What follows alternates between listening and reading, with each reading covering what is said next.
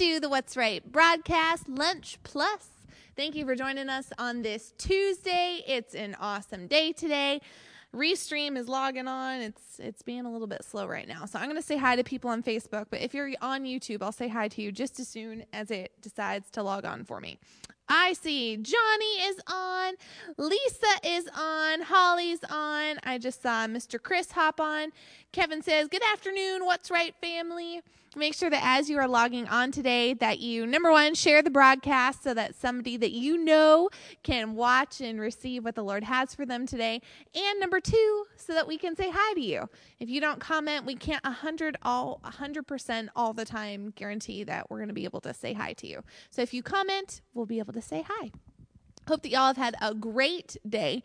Marky and I have been bonding over the last five minutes about our Disney Channel original movie trivia knowledge that we have. It's it's pretty high.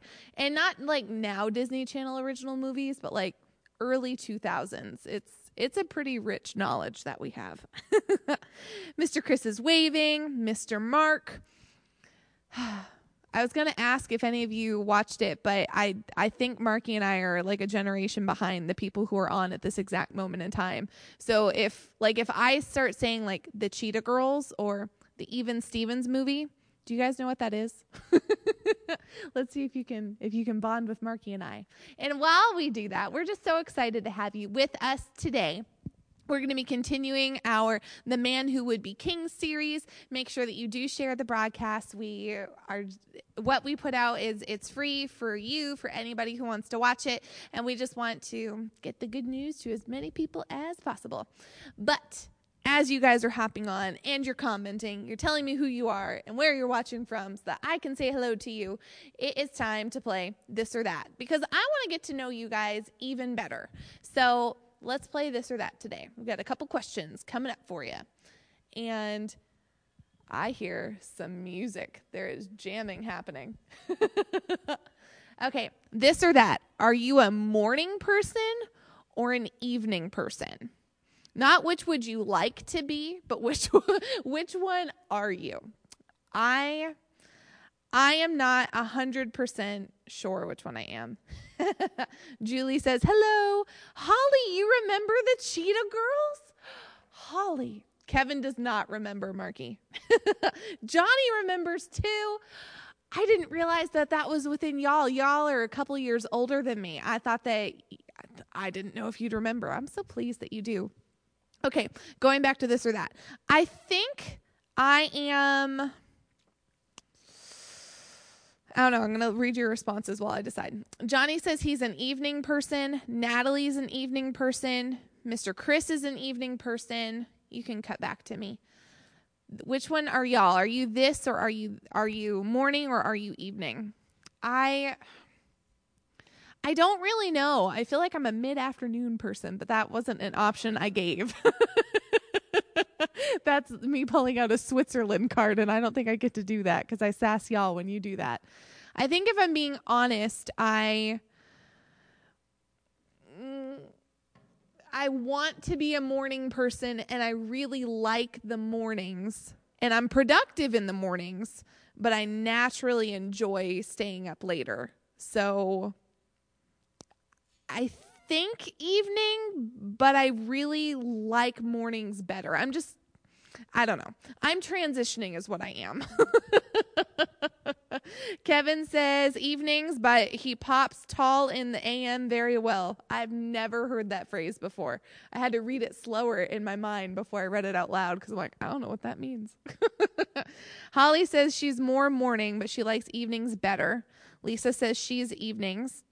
Prilla says she's more of a night owl if she had to choose one, but she can do mornings easy too. And Miss Charlotte is waving. Hey, Charlotte, we're so excited to have you.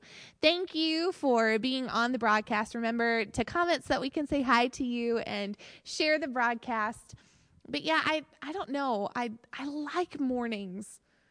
I really do like mornings, and I am much more productive in the morning. I think that's what it is. I'm more productive in the morning, and the evening ends up being fun time.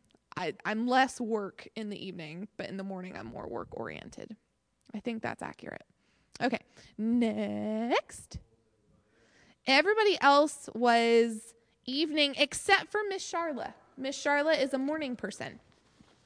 Hmm. I would expect more morning people. I would too. I was a bit surprised. But the shavers are on, so I know they're evening people. Okay, this one I have found to be a very polarizing question. I included both DC and Marvel because it's basically the same character in either way. Which which one are you? Are you a Captain America or Superman person, or are you an Iron Man Batman person? In DC world, Batman is basically the same thing as Iron Man. That's Man. funny because I'm flip flop. Are you? You're flip flop for both, like for DC and Marvel? I'm an Iron Man Superman combo. Are you? I That would didn't know be- that. I think so. I thought you were Captain America. This makes me excited. Yeah, I would be probably Iron Man. Abigail, are you watching right now? Where are you? I'm so excited. I am an Iron Man Batman person, but to Superman's credit, I don't know as though I've watched an entire Superman by itself. I've watched Batman versus Superman, and in that movie, it was very Batman heavy, so it it supported me But I liking do, Batman I do. better. I mean, I like them all. I like Batman a lot, and grew up on, grew up on the, um, oh gracious, I can see his face, but I, I'm forgetting his name at the moment. The older Batman. Christopher Reeve. No, that's Superman. Uh, I didn't know where we were. I was George Clooney is Batman. Is he your favorite Batman? No, no. Somewhere, No. someday, George is going to hear that. My favorite, my favorite Batman would have been Christian Bale in terms of yes. But I grew up with, uh, oh gracious, somebody could tell me who it was, but the Pow Bang Boom Batman. I grew up on that um, with all the. Pow, bang, boom. Yeah. Oh man, I can't think of his name right now. That's horrible. I just had it the other day. I was talking to somebody about it. I bet Johnny can tell you. I guarantee you. Okay, I see that Lisa Not says Michael Keaton. Although I do like, I do like uh, Bat Dance. Adam West. Thank you, Johnny. Adam West. Lisa's Captain America, Johnny is Batman, Holly is Captain America for Marvel and Batman for DC. Johnny is Captain America. Really, Johnny? Taylor. That's one of my favorite comments. What'd he I'm, say? I'm hearting that. Buddy's Captain America and Batman. Chris is Iron Man. Chris, way to go. Taylor. Iron Man wears Taylor McCaffrey t-shirts. That's awesome. Prilla says she's Superman, then Captain America, but she loves me some Tony Stark Iron Man too. Um, Nat is Iron Man and Captain America. And Marky says she literally watched trailers of Superman on YouTube last night because she couldn't find them elsewhere. Charla says Star Wars. That's hey, I grew up on Star Wars, so I like Star Wars a lot. Your mom says that she's joining late, but she's Your a morning mom person. Your mom. Your mom's late today. We got a laugh out of Marky back there. Yeah, I am much more of an Iron Man, but I don't. I, I like Captain America fine, but I I prefer Iron Man. That was the first superhero movie I actually watched and liked, so it opened up the world to me. Yeah. I thought he played Iron Man to a T. Yes. Um, he he played that great, and I was just really What I was impressed. what's he played it so well that I'm unfortunately Dolittle was the next movie and that was not great. But I'm I feel like I'm going to have a difficult time seeing him as anybody other than Tony Stark. So even if he played James Bond, I'd be like, no, that's Iron Man playing James Yeah. Bond right now. Well, didn't he play the Sherlock Holmes too? He did, He like did pretty. Mm-hmm. good at that. Yeah, that was pretty good. yeah. But I feel like Sherlock Holmes and Iron Man are similar. Like they're both that smart alecky like person. Yeah. He's just good at that I, what I really like about Robert Downey Jr. is the fact that he he had a serious problem, a Yeah. serious drug problem, stuff like that, and he overcame it. I love Yeah. that. I, I think that that's just awesome. And when you see it, um, when you see him operate, why is that give up right now? We can take that off. Um, one of the things that um, uh, when you see him playing that role, uh, I think it's just got Marky all. I'm I'm talking. There we go. it's me over here.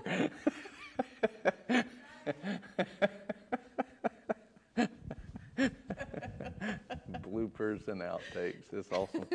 That's the thing about live. You, stuff happens. You know, there's things that go on. But anyway. I think that Robert Downey Jr. played that role to a T. And, you know, he, he put on the bravado of not having a heart.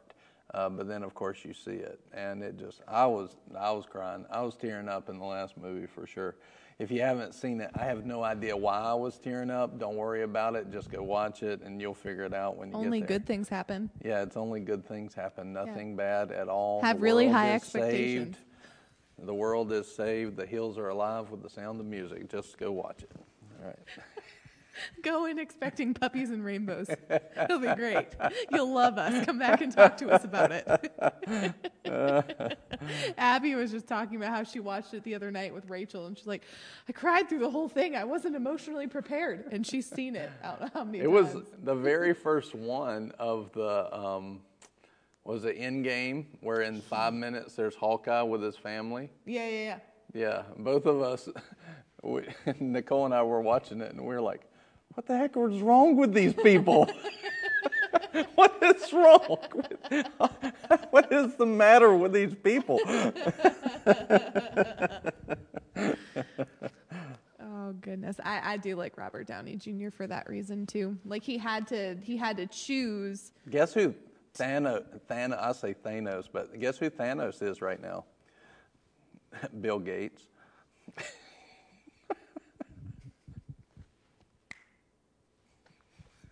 I love whenever you get pleased with yourself. It's so Thanks, Bill Gates. Good logic. Way to go.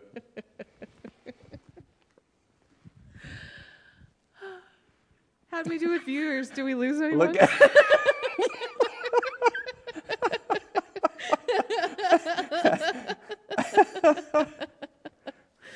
Anywho. Oh my goodness. yeah. Okay.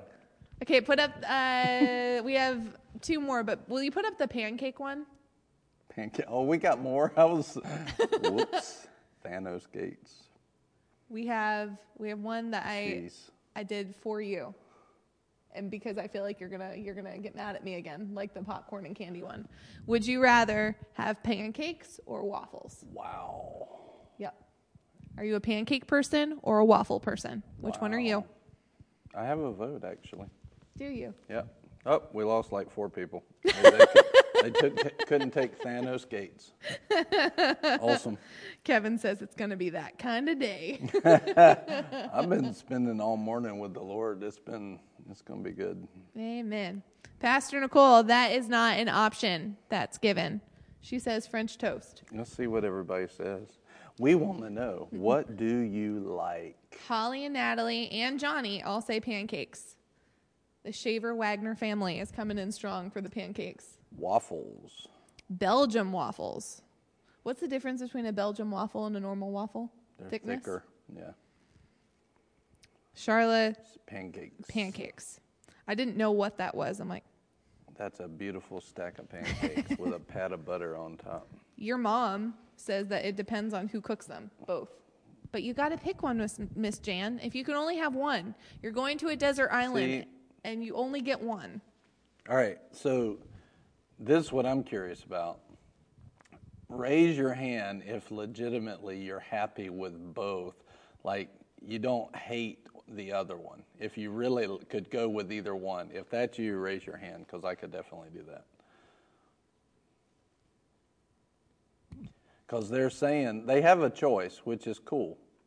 It's a tough one for me, but they have a choice, which is cool. But I bet most people would be happy with either one.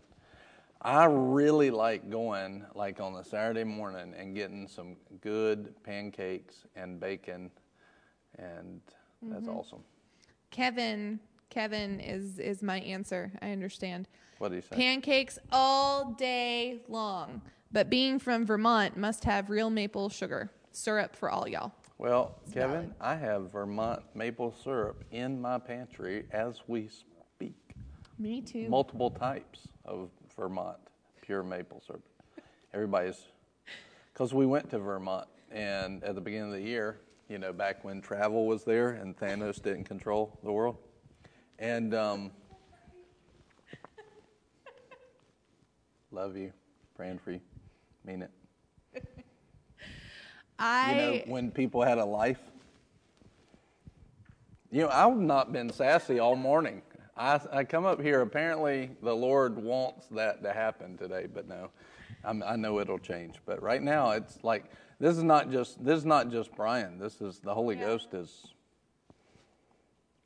The Holy Ghost is doing something. I want you to prepare for prepare your heart for um, Pentecost Sunday. Something's up in the spirit. I'm just telling you. Something is up in the spirit.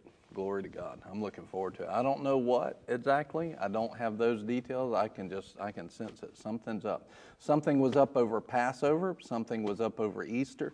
It was different. It was a different year. Something's up on Pentecost Sunday. I think we're going to have breakout. So, hallelujah. Amen. I would say pancakes. I would, but I could eat either one so easily. So, but it's really awesome. It depends on how they're made too. So, I'm a pancaker. Look and at that. She got the orange "What's Right" logo on there to match to complement my blue shirt. She did That was- contrast. That was very impressive, Marky. Well played. Look at Marky Eleanor, production played. crew to the stars. Pastor Doug Van hello. I love you. Good to see you. So, the man who would be king, um, I'm ready to jump in. You ready? You done? Anything else? I turned my mic off. I was done. See ya later. Thanks for being here. Your shirt looks very nice with that background. Thank you. Yeah, I, was, I saw it. I saw it as I was coming in. Thank you. The Yeah. camera, it was really funny before you got here. The camera was a totally different tone when it was panned to you. And when it got panned to me, it got tanner because the camera knows my preference. So it made me look nice and tan. And the camera knows. I have, although for those of you that can't tell, I do have sunburns from Sunday. It's not just pastor. I'm burned here, and then I got some burn on my chest from sit, just sitting outside. So your congregation, It wasn't very hot outside either, but it was sunny. Your congregation's Yeah. going to be extra tan. That's awesome. Okay, bye. no, because we're going to move inside before long because Amen. it's going to open up in Jesus' name. Amen. Hallelujah. Taylor says 20 bucks says I get called again, so we'll see how long I'm on. If you say so, Taylor. I'm not believing that for you, but if you say so, I will agree with you. Is that what you'd like for me to agree with you on? Uh, yeah, Paul's I, Paul's shirts. I've missed them too. He's had a lot of uh, work here recently, so that's been great. But uh, anyway, all right. So I want you, you know, it's interesting. If you look at it, I, I am starting to, I feel pretty confident in this. Um, you know, I don't, the word says that we see through a glass darkly, but let me give you something to look forward to. The word says we see through a glass darkly, um, but we can also have the mind of Christ. Uh, so we can have the mind of Christ and we can see the mysteries. The mysteries are not supposed to be hidden to the body of Christ. We can pray out the mysteries in Romans chapter 8, verse 26, 27 by the Holy Ghost. But, and so sometimes we'll get clued into things. Uh, so, for example, if you go back and even just watch, uh, if you just watch around Passover, you'll see on several of the broadcasts, I said, Something's up with Passover, something's up with Easter, something's going to happen spiritually. One of the things looking back on it now that I see is that right before Passover and Easter, that I mean the forecast looked horrible. And one one thing that I think that people miss all the time is, do you think that we're going to uh, see in heaven potentially uh, do you think that we'll be aware of things that we were saved from? In other words, things that never came to us, but actually the Lord held back. I think if we actually knew how many things God saved us from, we would just be praising God all the time. I think it's very possible that around Passover, uh, that the coronavirus actually was stronger and more powerful, more along the lines of what they were saying. Uh, maybe not as high as they were saying, but still definitely more powerful.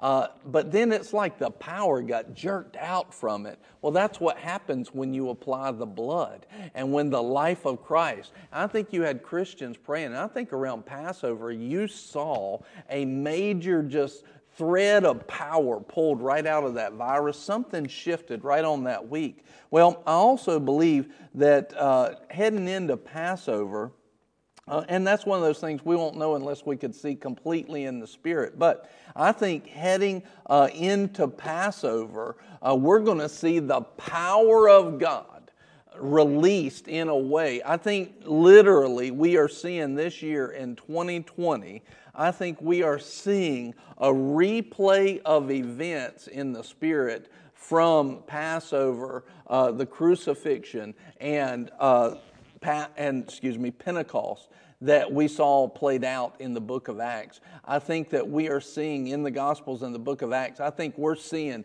this final shift into this end time. And uh, it's exciting. Now, it's not exciting if you don't know who you are in Christ, but if you know who you are in Christ, it's very exciting. And if you don't know who you are in Christ, you can be. That's why we're on here. That's why we have these broadcasts. But I think that you ought to, and I just would say that I believe I feel led. Get your expectation up for Passover. There is going to be an awakening in this nation and in the world like we have never seen before. It's time for an awakening, and I think that this, this uh, Pentecost uh, plays into it. I think I said Passover again. This Pentecost coming up plays into it. I believe it's the last uh, Pentecost counted out. It'll be uh, seven weeks from Easter. I think it's the last Sunday in May. I believe that you are going to see a major uh, leveling up in the things of the Spirit, and I think that you're going to see a people come alive. I was talking with a good friend of mine the other day, Pastor Bill Baldwin. It was funny. He said, I got this revelation, and I actually videoed it for our congregation the other day. He said, and then the next morning I saw that somebody had written a major article about the very same thing, and I want to share it with you. This is what he shared with me. I thought this was terrific. Is that many people, one of the things that we're seeing during the lockdown is that people are realizing that a large portion of their spiritual intimacy with God was on Sunday morning in the corporate environment, which I will say is very, very important. Huge, very important. However, It's not everything. The gist of our relationship should actually spawn from our personal intimacy with God. And then when we come together out of that personal in- intimacy, it explodes every Sunday morning that we meet at, the, at a place, at a building. When the church assembles, comes out of their home and comes together, it should explode. But how will it explode if the church on Sunday is the only time that we eat? How can you have a powerful explosion in that way? Uh, what hap- is supposed to happen is that we have an intimacy with God every single day. And what Pastor Bill shared with me, that the Lord shared with him, uh, was that when we had Passover, he said the Lord Himself sent them into their homes. Uh, now, I'm not saying that God sent us into our homes, but I'm saying there's mirrors here, there's types and shadows. And so here we are, we find ourselves in our homes. What were they supposed to do at Passover? They were supposed to seclude themselves, go in with their family, eat the unleavened bread, which, which represents putting on holiness, and then they were supposed to eat the lamb. In other words, they were supposed to be very intimate with Jesus. So during this period of time, for those who are listening, ramp up your personal, intimate fellowship with Jesus Christ and watch what God can do. Put on holiness. Repent for anything that's, that's not been uh, God. Make sure that you repent. Step away from it. Move into intimacy, your prayer time, your worship, your Bible time with Jesus ingest him, you know, take him in. In other words, what he said by symbolism eat my flesh, drink my blood, make I abide in you and you abide in me. And he's basically saying, watch what happens. The death passes over us and we come out full of health and provision, moving into the last days and a great awakening of God. That's what you're seeing right now. And so, just when Thanos thought that he had us, everything turned by the blood of the Lamb. Amen. Glory to God. hey, Brandy, good to see you. Michael Braswell, Re- Rebecca Beard, anybody else that's on. Hey, just give me a quick wave right now. Drop it in the comments. Wave and tell me where you're watching from. And let's get into the man who would be king, uh, 1 Samuel chapter 20. 1 Samuel chapter 20, and we're going to go first to verse 17. 1 Samuel chapter 20 and verse 17. And what I want you to see is this that when we're talking about the man who would be king, we're talking about the, the mankind, any person who would be king, who would be a president, who would be a leader in any capacity the person who would be the CEO of a company, who would be the founder, who would be the inventor of a product for a company, the person who would be the shift supervisor, the person who would be a team leader, the person who would lead Sunday school, the person who would just be a child of God called to make disciples. That person is a leader. The fivefold ascension gifts, the fivefold ministers, the apostles, prophets, evangelists, pastors, teachers. That's what this series is about. The question is Are you given to study to show yourself approved? Are you given to take what's preached, go into the Word like the Bereans in Acts 17, and be the most noble that you can be, searching the Scriptures to find out is this God? Is this right? Is this what He has for me? And so today I want to give you some more of that. And uh, it really looks some more at covenant. And I can't tell you how important covenant is. I can't tell you how important covenant is to God. Uh, even tonight in our impact class, we're starting uh, tonight a new uh, topic, a new class. talking about the blood covenant. Oh, I am looking forward to it so much. I love this topic. Our, our text is E.W. Uh, Kenyon's The Blood Covenant book. Oh, man. it's going to be so good.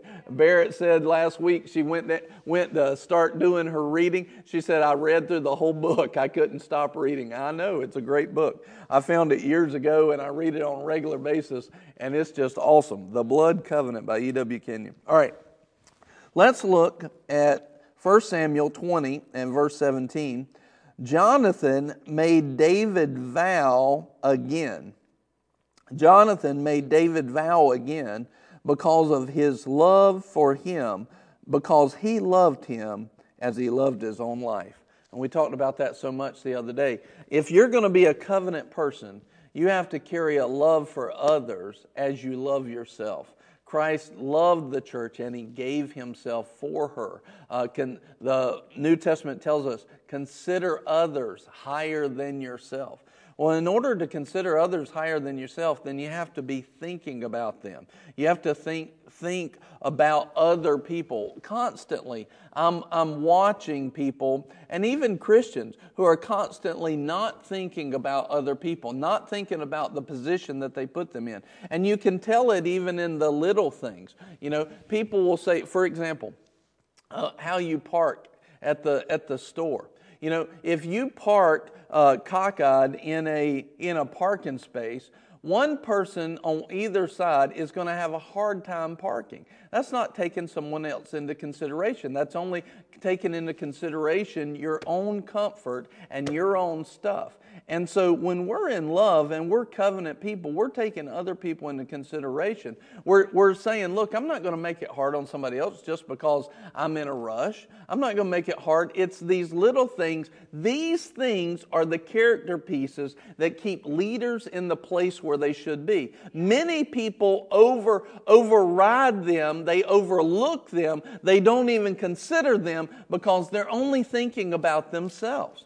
Uh, you see these little things all over the place. You see it uh, where people will walk in a door and let it slam on the person behind them. They're not looking at anybody else. The only person they're considering is their self. Now, there's a moment where you break new ground. You go forward, and I mean, you just, you, you know, to the ground, you just, you bowl over the ground. But you don't do that with people. There's a moment where you have to go into that. Now, if you're in battle, that's another thing if you're in the middle of a war, that's a different kind of thing. But we should always be considering people, even in the tough circumstances, even in the tough situations. We need to be considerate of others. Consider others higher than myself. How am I going to consider somebody else higher than myself if I don't even care if it costs them uh, how they park. If I won't do it in the little thing, I'm not going to do it in the big thing. And so I won't do it now. I won't do it when I get to a higher place of promotion in God. And so, how is God going to promote you if you're not going to see those things? Now, different people have giftings, but this is just it. They may have a great gifting of God, but they won't stay there if they don't change their character. If they don't change their character, that pride and that lack of consideration, lack of covenant, lack of humility and submission, it will not keep them in the place that the gift made room for them. They will fall because pride goes before a, fall. Now, one other thing, you're right. Uh, my wife says, preach it. You're, if you're parking and you return your buggy, it says a lot about a person. It does. In other words, that's, you, you know, I hear some people say that's what they get paid for. Well, how, who cares? How about we give to that person so they have less to do? You know, how about we give to that company so that they don't have to pay somebody to do extra work. They can actually bring more quality inside. See, this is not thinking all the way through something. We, we're making an excuse for our pride. We're making an excuse uh, for not considering other people. No, consider people. You know, it, this is one of those things It's like hard for me to imagine that you read through this and people don't grasp, grasp these things. Listen, get a hold of considering other people higher than yourself. Now, look at this, uh, verse 23. It says, As for the agreement of which you and I have spoken, behold, the Lord is between you and me forever. So, Jonathan loved David as himself. Jonathan loved David as himself. And then you see this covenant Covenant loves the other person as themselves. Two, covenant sees it as forever. Well, you've heard me say this so many times if you've been listening at, at all. Uh, you start to see that when you actually move into covenant thinking, You can't just burn bridges. I don't care what somebody does. You don't just burn bridges. Do you understand that as, a, as humanity, we did the worst thing that we could ever do? We burnt the bridge between us and God. But I want you to see this. But God, even though we were enemies of God and did that to God, God, praise the Lord, He did not burn the bridge to us. Matter of fact, He found a way to rebuild what we had burned. He found a way. See, this is the heart of God. And yet, I watch as people, Christians, they will burn a bridge quicker than anything, and they think that God's going to give them favor and promote them when they can't even stand and keep the bridge up. They don't stand to guard the bridge, to hold the bridge. No, they're just like, oh, I didn't like what you said about me there. No, I disagree with that doctrine. And burn the bridge. They, it's so quick. People are like, no, I didn't like what that preacher said. You know, we think that we have a right to tell God where we're supposed to be planted. No, God tells us where we're supposed to be planted. And, and you watch as people, they'll just jump from church to church to church. And then they'll sit there and say, oh, yeah, God's going to promote, God's, God's going to give me all this stuff. You got to understand, God is merciful. But everything good that comes your way is not because you deserved it. It can just be because He was merciful, because He's a loving God. And so these, this is real talk that if you want to mature in Christ, you have to start putting on some of these levels. If you want to be a leader that is ready for promotion and exaltation, if you want to be a leader that's ready for God to promote, if you want to be a leader that God can trust, you gotta, you gotta work. We must, we must work on some of these elements of our character. It's, it's non negotiable. We cannot hear this. We cannot achieve the destiny of God if we don't give ourselves to the discipline of our character. We cannot achieve the destiny of God for our lives if we don't give ourselves to the discipline of our character. And one of the most key, integral pieces of our character is covenant heart and a covenant mind. A covenant heart and a covenant mind. I love you as I love myself. I love you as I love myself. And we're together forever. We're together forever. We're together forever. So you start to see these links that God makes. And all of a sudden, you just want to cut and run. You want to cut and run. You know, I have leaders. Amen.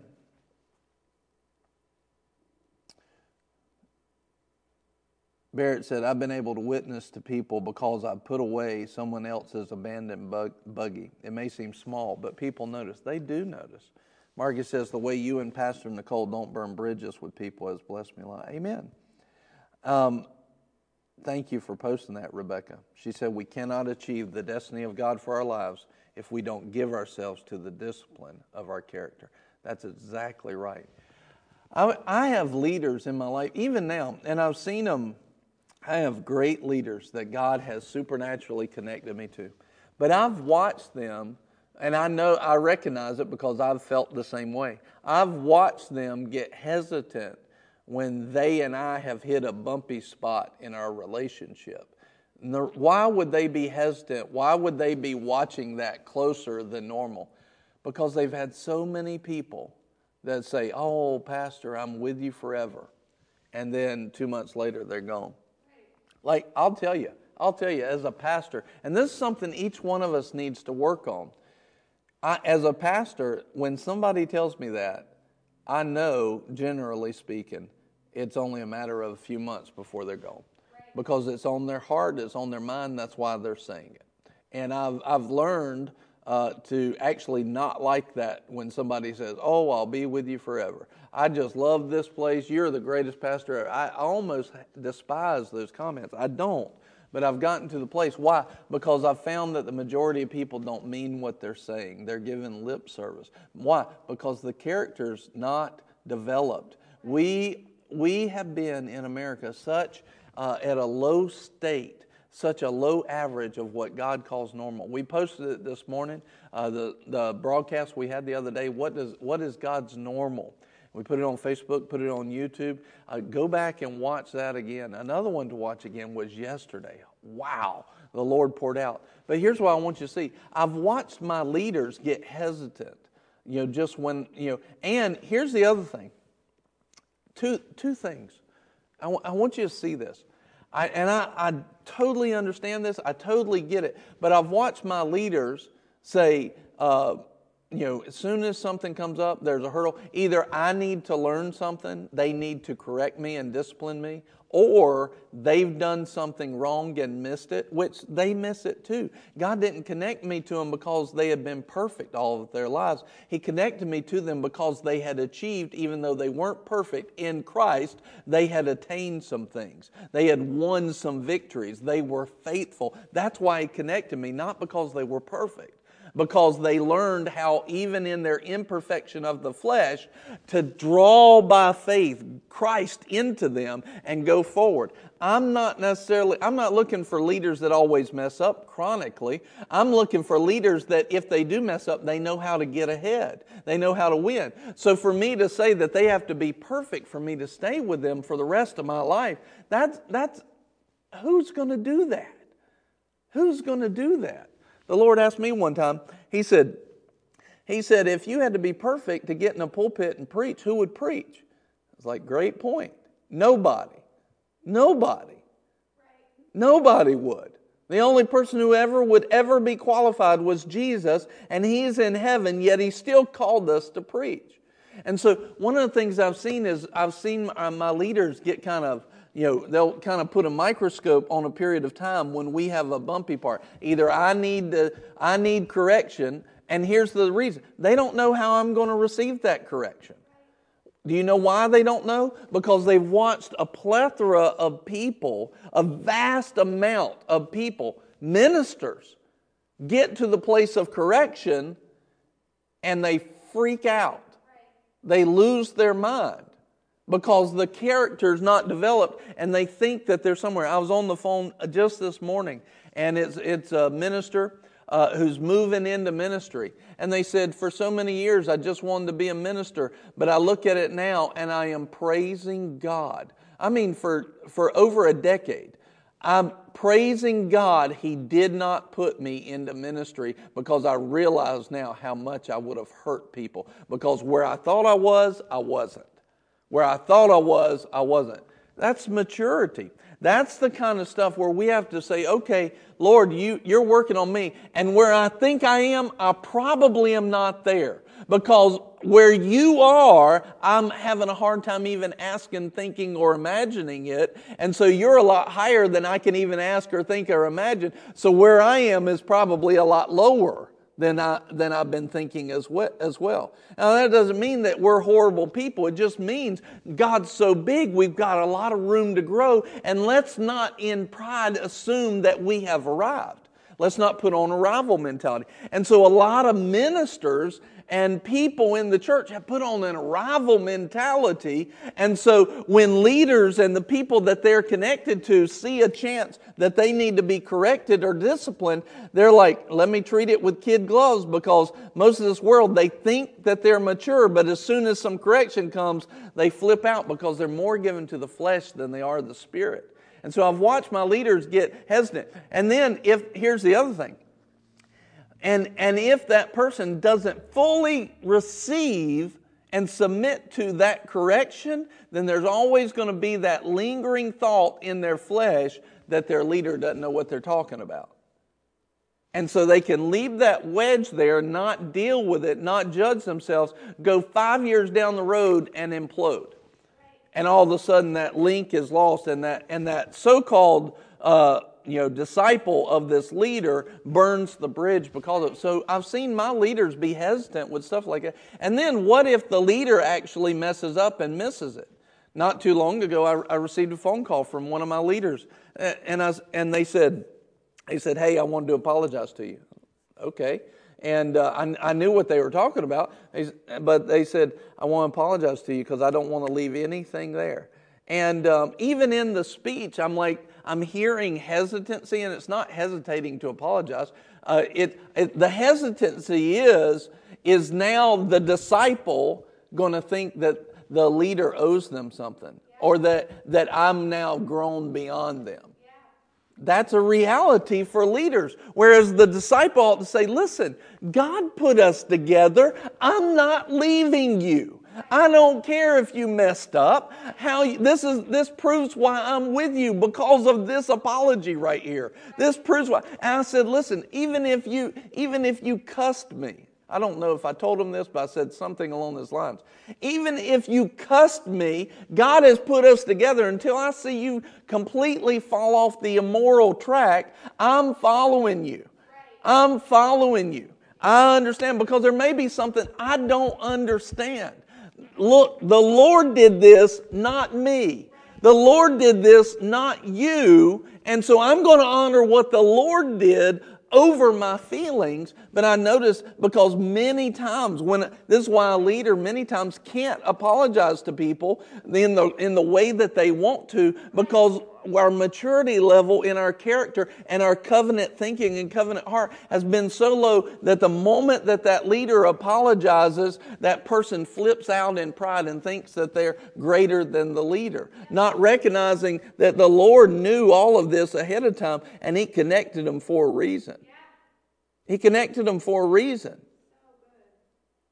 And He's the one, God's the one who can see eternally. This is not a man made connection. That's why it's important to only have God, God connections, though. You want to hear from the Lord.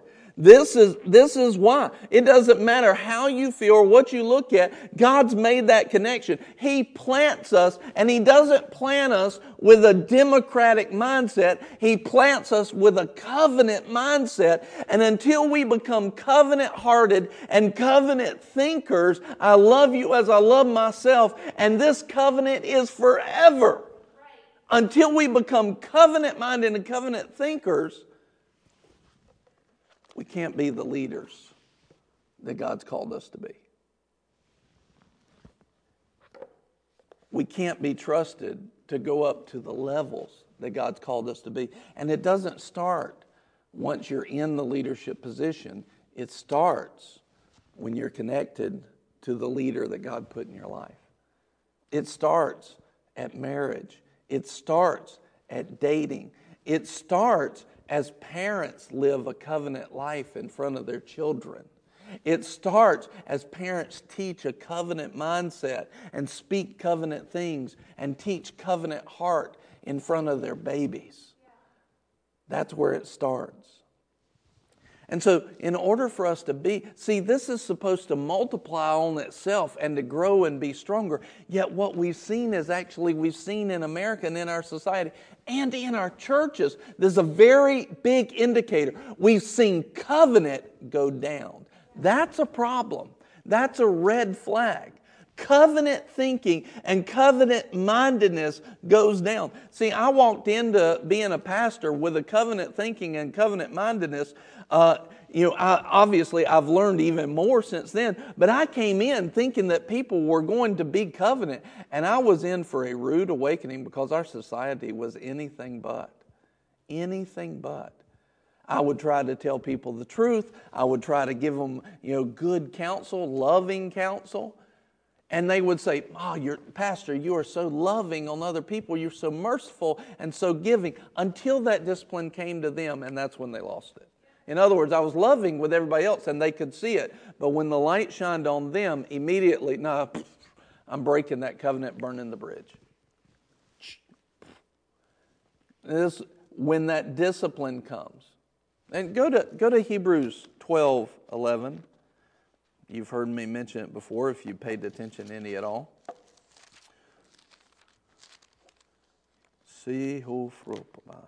Thank you, Lord.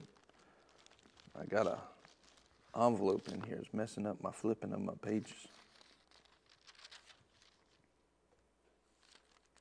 Amen. Thank you for that humility, Marky. She says, being covenant minded is something I've needed to grow in a ton. All of us have. We, we see, even me talking today, I know that I'm speaking revelation to some people. I can feel the impartation of it, but I'm telling you that I'm only scratching the surface of God's covenant. I know it. Just why? Because He's that good and He's that big. Hebrews 12 11. All discipline, hear this, all discipline for the moment seems not to be joyful but sorrowful.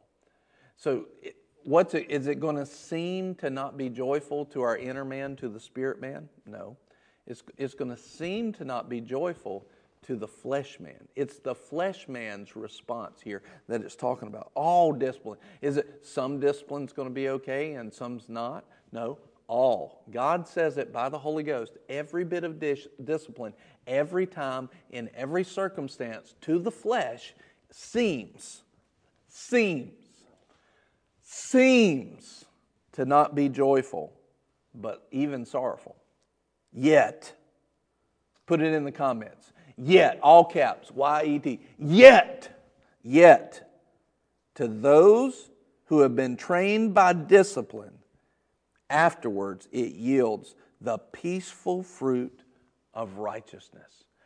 I'm talking to people that are going to be receivers, harvesters of the peaceful fruit of righteousness because they're going to give themselves to discipline to the people that God has put them in covenant with. It, it may have been this way before now, yet, yet, yet it's not going to be that way, way in the future. Before now, I might not have handled it right. Before now, I might not have been a covenant person. Before now, I might not have been a covenant minded person. Before now, I might, have not, I might not have been thinking about forever. Yet, today things change. Yet, today things change. Today things change, and we will start to eat the peaceful fruit of righteousness. The peaceful fruit of righteousness. Verse 23, 1 Samuel 20, verse 23. As for the agreement of which you and I have spoken, behold, the Lord is between you and me forever. See, when we break the covenant between you and another person, we're actually breaking the bond of Christ between us. We're breaking the bond of God. The Lord's the one that's holding it together, and we're, and we're dropping the hand of the Lord. We're dropping the hand of the Lord. We're dropping the hand of God. When we break covenant, when we're not covenant minded and covenant hearted, we break covenant. See, even if I had a lead, I want you to know something. And I and people here in, at the church at Boomerang, they have seen this happen with the people that come here. Even if I have somebody that I am discipling or I am being discipled by, if I see them drop their morality, run away, break covenant on their own, I've already purposed in my heart, I will never drop covenant. I will never drop covenant. God's the one who put that together. And I'm telling you right now, even if some of my people who have presented themselves as my worst enemies in life, if they simply came back and in with all their heart, you know, and even if it wasn't all their heart, but they just had a desire there that God could help them get get to. If I discerned uh, from the Lord that they're really seriously wanting this, I would pick back up covenant with them just like I never really dropped it. The key is, will they have it again? I always want to leave covenant out there because I'm not going to drop the hand of God because He's a covenant God. I'm not dropping it. I'm not dropping it. I've had people that have lied, lied straight to me, told me just bold faced lie, and I kept loving them kept loving them for years, for decades. And this is what a covenant heart does. I've had people literally cuss me and leave the church, and I would see them out. And, and the Lord said this to me just because they did something wrong doesn't mean I give you a right to do something wrong. You love that person. And and they, you know, and I've watched people like, I don't know what to do with this, you know, they because they're not feeling the same love because they dropped the covenant heart of God. And so I go to love them. It's very real. It's very genuine. One time I had a person, they didn't really know me, but I knew of their situation. I knew that they had done some, some sinful things, and they knew that I knew that. I walked by, and the Lord said, Show them the love of God. I just walked by and I said, Hey, how are you doing? And that person contacted, uh, Nicole can uh, say this as well. That person contacted back and said this. They said, I know, basically, I know what you, I know that you're aware of what I did. Yet when you spoke to me today, I could see the fullness of love in what you said. That was real. That was genuine. Praise God. That's what we want to be as, as believers. Amen. I say, hey, Ted Melton, good to see you, man. Love you. I've had people that I go up to and I, and I love on and I give them love. Why? Because I, listen, even if they broke covenant, even if they broke covenant, I'm not going to let go. I'm not going to let go. I have a couple of leaders right now in my life that used to be leaders in my life and Nicole's life. If they picked back up right now and they put godliness back on, instantly we would have covenant again because my covenant has never dropped in them. Why? Because I got a revelation of it years ago. I can't be a godly person without covenant. I can't be a godly person without covenant thinking. I can't be. Does that mean that everybody that's attached to covenant is always going to do that right thing? No, it doesn't mean that at all. It doesn't mean it at all. Matter of fact, I can almost be assured in every person they're going to mess it up some way. And sometimes the messer upper is going to be me. And I'm praying that they understand covenant and mercy and grace. Because I've been the messer upper plenty of times. Hashtag, I've been the messer upper. Yet, today, where I've messed up in covenant, we're changing that. We are changing our hearts today. Verse 23 As for the agreement of which you and I have spoken, behold, the Lord is between you and me forever. Verse 24 So David hid in the field. They had made an agreement on how to do this. So David hid in the field and when the new moon came, the king sat down to eat food. The king sat on his seat as usual, the seat by the wall. Then Jonathan rose up, and Abner sat down by Saul's side, and David's place was empty.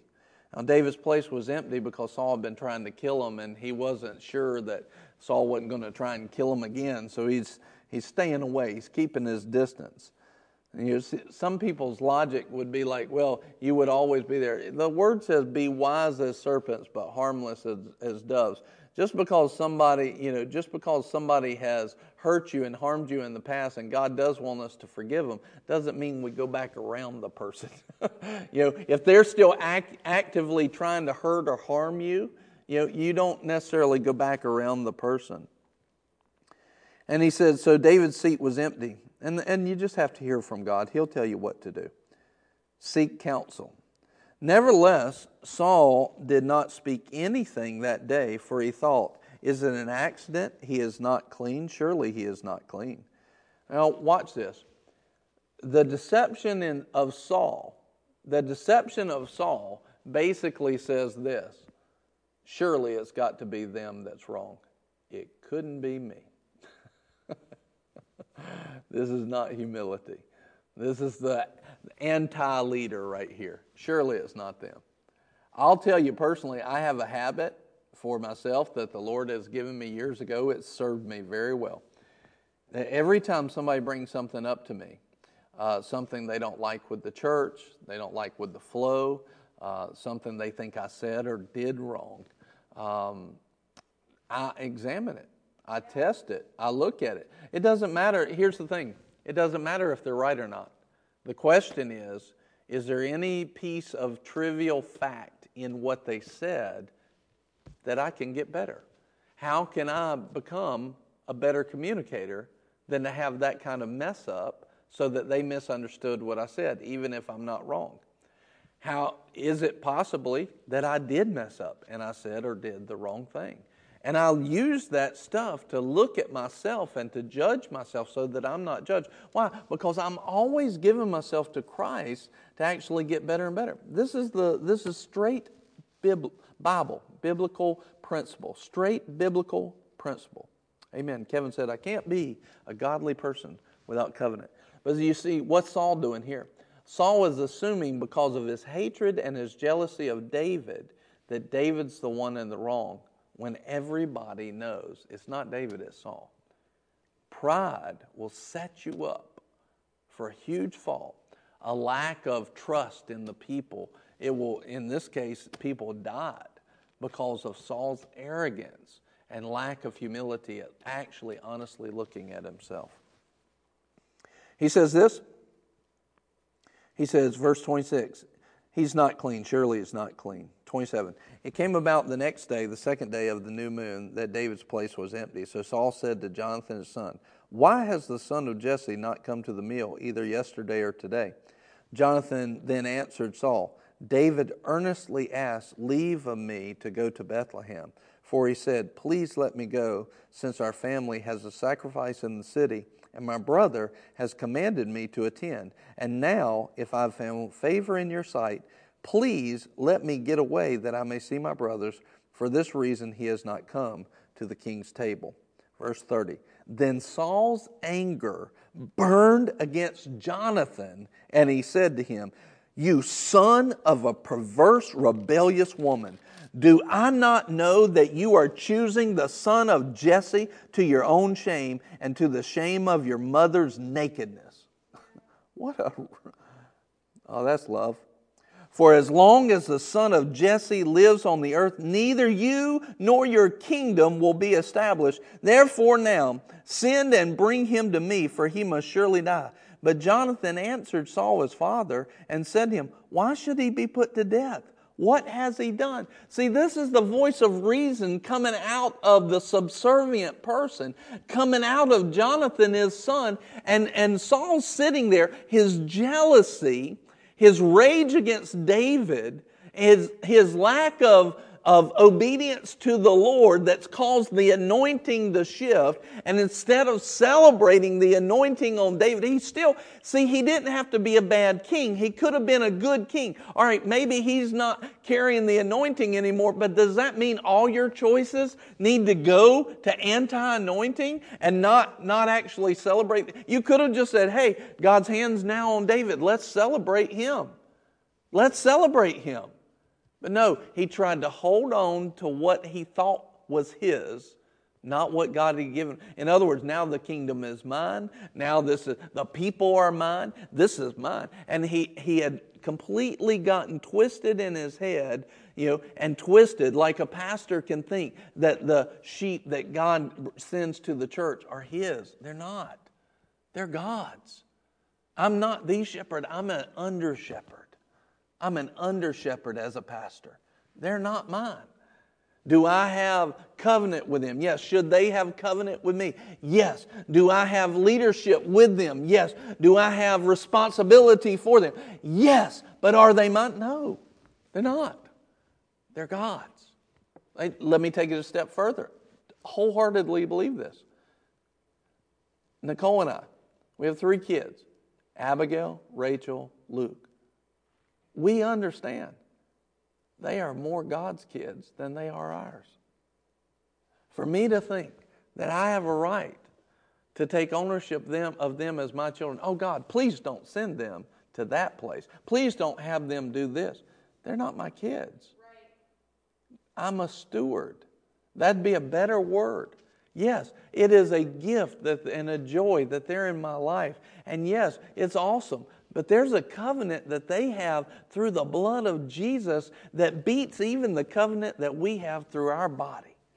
There's a blood that's higher than mine. It's the pure, precious blood of Jesus Christ. And that blood has connected them to their true father. I'm an underfather. I, I'm, I'm a good steward of them. My goal is to get our kids to see God for who He truly, truly is so that they can be who they truly are in their destiny. They're not my kids first. Yes, they're my kids, but not first. Nicole is my, my wife, but her number one love needs to be the Father, not me. When she gets that love right and I get my love right, our love for each other perfects itself. My love perfects for the sheep that's in the flock of a shepherd when my love for the Father and their love for the Father is on target. Our number one connection and covenant is God. It's God first. And here, because the number one connection was not God, all of Saul's thinking got off. Now, I'm, you know, I realize what I just said about family and children and everything. Here's the thing many people can't accept that today. If I spoke that probably in a public forum, I know this is public, but you're watching because you want to grow. Uh, most people would be watching because you want to grow. If I spoke that publicly right now, can you imagine uh, the women's lib? How they would respond to that? Can you imagine how the world would respond to that? Do you know why? Because the church has not shown what a covenant heart and a covenant mind is. Most people in the church, I would say, uh, probably can't accept that. And the reason is because we really don't know covenant. We really don't know the covenant heart of God.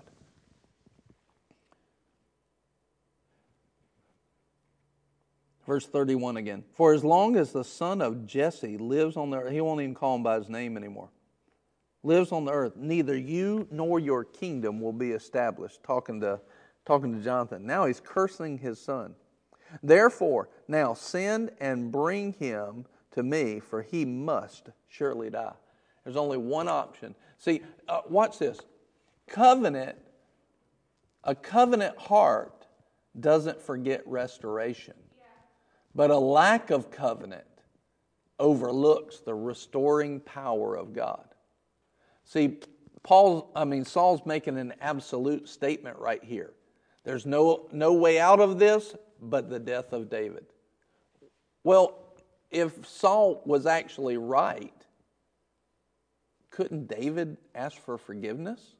Couldn't he change his heart? Couldn't God do a work on his heart? See, this, is where a lot of people don't see covenant in their marriage, and it's why their heart gets hardened because they can't even believe that the rest, restorative power of God is available. They can't believe that God is powerful enough to change their husband or their wife's heart. And so they say there's no other thing but to kill the marriage. Same spirit. Same spirit. Ooh. Maybe the sassiness did last all. Um, that's why it came on. See, when dealing with this issue, this is why the Lord will give an anointing like this. It's there to break that worldly thinking, anti covenant thinking. That anointing will be there to break the yoke. Watch this. Watch, watch where anti covenant takes you. First of all, he's cursing his son. David must die. Jonathan answered Saul's father and said to him, Why should he be put to death? What has he done? The next thing is you ignore actual godly advice. He's cursing the people around him that his enemy must die. I mean, there's no other solution. I must kill the covenant. And now I'm not even listening to godly, uh, I'm not listening now to godly counsel. Watch this 33. Then Saul hurled his spirit him to strike him down, at his son. So Jonathan knew that his father had decided to put David to death. Yeah, what was the indicator? Gracious. Jonathan's talking to him, why must he die? What has he done? Saul. His spear. You know, not, not the Nerf gun. Not the Nerf dot. Oh, you rebellious. Not the Nerf gun. His spear at Jonathan. His spear hurls it at his own son.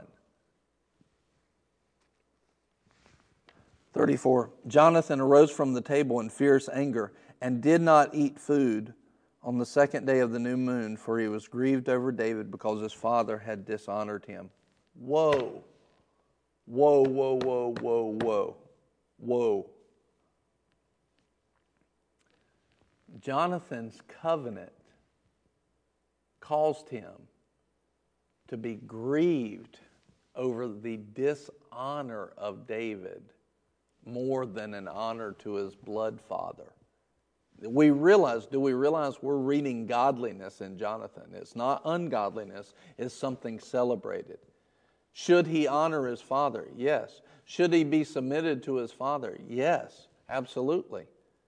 But what is God saying is even more important a godly covenant relationship in that place. In other words, so even in marriages, many times what you see is you see the relationship from a, a spouse to their parents stronger than the godly covenant where two become one between the two spouses. It's incorrect. But Jonathan, what's he doing? He's saying, Look, I know I need to honor my father as well, but I'm, I'm more grieved over the dishonor to David, my covenant man, my covenant person. He said he is grieved because his father had dishonored the person he was in covenant with.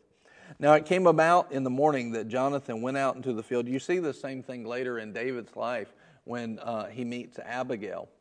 And Abigail's husband was a wretched man. And uh, Nabal, I believe his name is, he's a wretched man. And, you know, Abigail should be submitted to her husband, but Nabal was doing immoral, ungodly things, making ungodly choices, and she supported the anointing of God over that ungodliness, and God blessed her for it. A lot of people, they don't realize this, they don't see these things. There is a line. You know, you only have authority as you support the morality that's been given with that authority. Authority ceases when your obedience to uh, God ceases. Authority ceases when your obedience to God ceases. All right. Now it came about in the morning that Jonathan went out into the field for the appointment with David, and a little lad was with him. And he said to his lad, Run, find now the arrows which I'm about to shoot. And as the lad was running, he shot an arrow past him. When the lad reached the place of the arrow which Jonathan had shot, Jonathan called after the lad and said, Is not the arrow behind you? And Jonathan called after the lad, Hurry, be quick, and, and do not stay. And Jonathan's lad picked up the arrow and came to his master. But the lad was not aware of anything. Only Jonathan and David knew the matter. They had made a, uh, they had made a decision that basically, if it if it went this way, the situation had just happened, David would know Saul was going to kill him. He says, Then Jonathan gave his weapons to the lad and said to him, Go, bring them to the city. When the lad was gone, David rose from the south side and fell on his face to the ground, bowed three times, and they kissed each other and wept, but David wept the more. Jonathan said to David, Go in safety, inasmuch as we have sworn to each other in the name of the Lord, saying, The Lord will be between me and you, and between my descendants and your descendants forever. Then he rose and departed, while Jonathan went into the city. Jonathan went to his covenant person, and he said, Listen, I'm going to uphold this protection in this covenant. You understand that in a covenant, in a covenant, you love the other person as you love yourself. You would do for them what you would want done for you. This is the greatest commandment, uh, you know, in that, the greatest commandment and the second, love the Lord your God with all your heart, soul, mind, and strength. And the second is like it, love your neighbor as yourself. What is he saying? Be in covenant with one another. Be in covenant protect them, uphold them, bless them, be in covenant with one, uh, one another. God is a covenant God. You will not walk in the blessing of God in its fullness until you move to the place where you are covenant minded and covenant uh, covenant hearted. You must be a covenant person. And a covenant person is convicted by their choices and their commitments. They don't make them lightly. They do not make them lightly, but when they make them, they stand by them. They're covenant people. That's why they're not liars, because that is a choice and it's a commitment to my word. They understand that my words are not supposed to be wrong or idle. It's a covenant choice. The people of God are covenant people. Say it with me. I I will be a covenant person from this day forward. I will be a covenant person from this day forward. I will be a covenant person from this day forward. Hallelujah. That is your destiny. Your destiny in God is to be a covenant person and as you step into covenant, you literally take God by the hand and the life that's in Him and the favor and the power and the authority and the blessing that's in Him. You take Him by the hand and your life will be empowered in favor, in promotion, in blessing. You will be a covenant person from this day forward. You will step into covenant. You will be loyal. You will watch the godly connections. I'm thinking right now, I don't know if she's watching or not, but I'm thinking right now, hey, Dermot Landy, I love you, man. Um, I'm thinking right now about Kimberly Howard.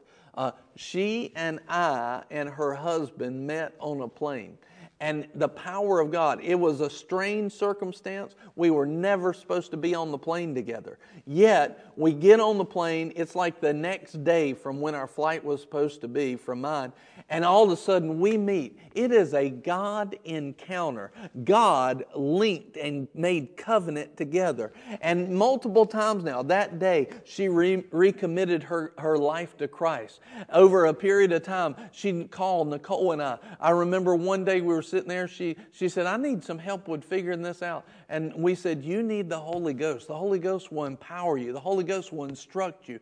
All of a sudden, she receives the Holy Spirit right over the phone. The Holy Ghost comes on her. She starts praying in the Holy Spirit. The power of God envelops her life. It was over the phone. She's in, she's in Texas. We're in North Carolina. But it was a covenant relationship that God knit together. Even this morning, she posted, she posted on Instagram. She was like, I'm so thankful for, for people in my life and putting Nicole and I on there. I'm like, oh my goodness. That's covenant. You recognize the links that God connects. You recognize the people that He's put in your life. You recognize the people. It's like Dermot. Love you too, man. He's Dermot uh, uh, Humphreys, or he's in Kenya you recognize Dermot was in Nigeria the same time I was just a couple of months ago. You start watching, and these people are there at the same places, like Dermot is. All of a sudden, you realize there's a deeper relationship here that God has. You know, I see Dermot different, differently. He's from Ireland. I see him differently than I see other people. Why? Because there's something God's done all of a sudden we're at the same place at the same time. We're listening to the same people, meeting the same people, advancing the gospel together. That's not by coincidence. One of the greatest relationships I have in my life right now is Brother Tracy Harris. You know how I met him? The Lord told me specifically to go to a set of meetings. And then I, I kept going to those meetings as the Lord directed me over the years. It came about that I'd be walking down the hall, turn the corner, and I'd run into Brother Tracy. Uh, it happened so many times that eventually my mind caught up and was like, duh, God is doing something here. He's trying to introduce me to this man. I meet him, and, and honestly, at the beginning, I'm like, I don't even know if I'm, I like this guy. I'm not sure. Maybe I do, maybe I don't. I mean, he seems nice enough, but I've seen people with tendencies like him that have been fake. The question is is he fake or is he real? Find out. He's the real deal.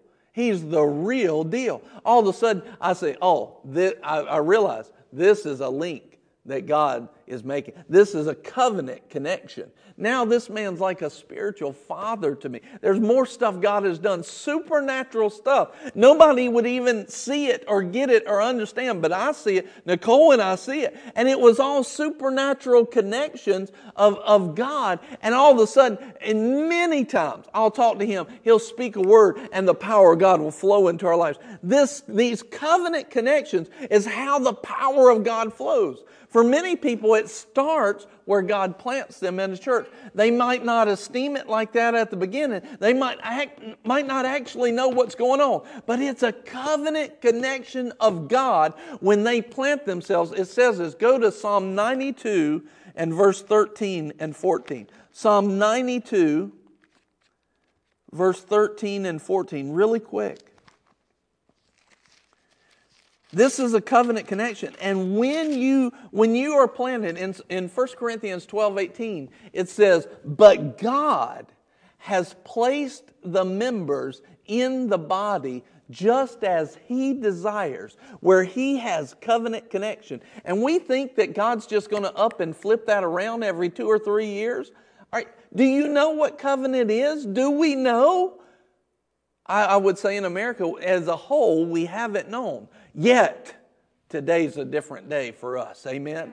Today is a different day. Yet, today is a different day. He, he says this He says, God God placed the members in the body, in the church, as He desires. That's God's covenant minded, covenant thinking that said, here's where I want them to be in covenant. And then He says this He says, watch this Psalm 92, verse 13. Planted in the house of the Lord, they will flourish in the courts of our God. They will still yield fruit in old age. They shall be full of sap and very green. Planted in the house of the Lord. What is that? And over in Luke, it says, I think it's Luke 16, it says, unless a grain of wheat falls to the ground and dies. In other words, that seed to plant itself it goes into the field, it goes into the ground, and must come to nothing. It must give itself wholeheartedly to the connection, to the covenant thing. But God says, when I've placed you in a body of Christ and you give yourself to that covenant connection, you'll flourish in the courts of heaven. This is a place of covenant, and, and people don't understand it, and that's why they're not walking in the flourishing and the blessing. Yet, today, for the ones hearing this message, I will walk in the blessing of covenant from this day forward. Just put it in the comments. Receive it for yourself right now. Yet today, I will walk in the blessing of covenant. Yet today, I will walk in the blessing of covenant. This is for you. This is for us today. Yet today, I will walk in the blessing of covenant. Hallelujah. Hallelujah. Hallelujah. I receive it with you. God is changing stuff. He is doing stuff in your life. I receive it with you today. I'm excited for you. I know that as you receive this word, I know that today your life changes forever because you're a covenant person. Glory to God. I know, I know. Yet today, I will walk in the blessing of covenant from this day forward. Yet today, amen. Yet today, I will walk in the blessing of the covenant. Hallelujah. Father, I just pray right now. Thank you, Lord. Lord, let our eyes of understanding be enlightened. Let them see so clearly what is your will and what isn't your will. What is your will and what isn't your will. Yet today, Lord, let us see your covenant heart like Jonathan and David had. Thank you, Father. Hallelujah. Hallelujah. Thank you, Lord. You're blessing people today, Lord. You're blessing people. Thank you, Father. Thank you, Father. Hallelujah. Glory to God. Just pray this with me today. There may be somebody watching either live or on in the archive, and you're saying, I don't know what you're even talking about. Maybe you don't even know. I don't even know what you're talking about, but I can feel something happening inside of me. Or maybe you do know what I'm talking about, but you still sense the Holy Spirit's pull on you to something higher. Pray this with me. Just say, Father, today I desire to be in covenant with you. What I need more than anything is to be a proper member of the family of God. And to do that, I need to receive the sacrifice that Jesus offered me with his life. Today, speak it with me, say it with me.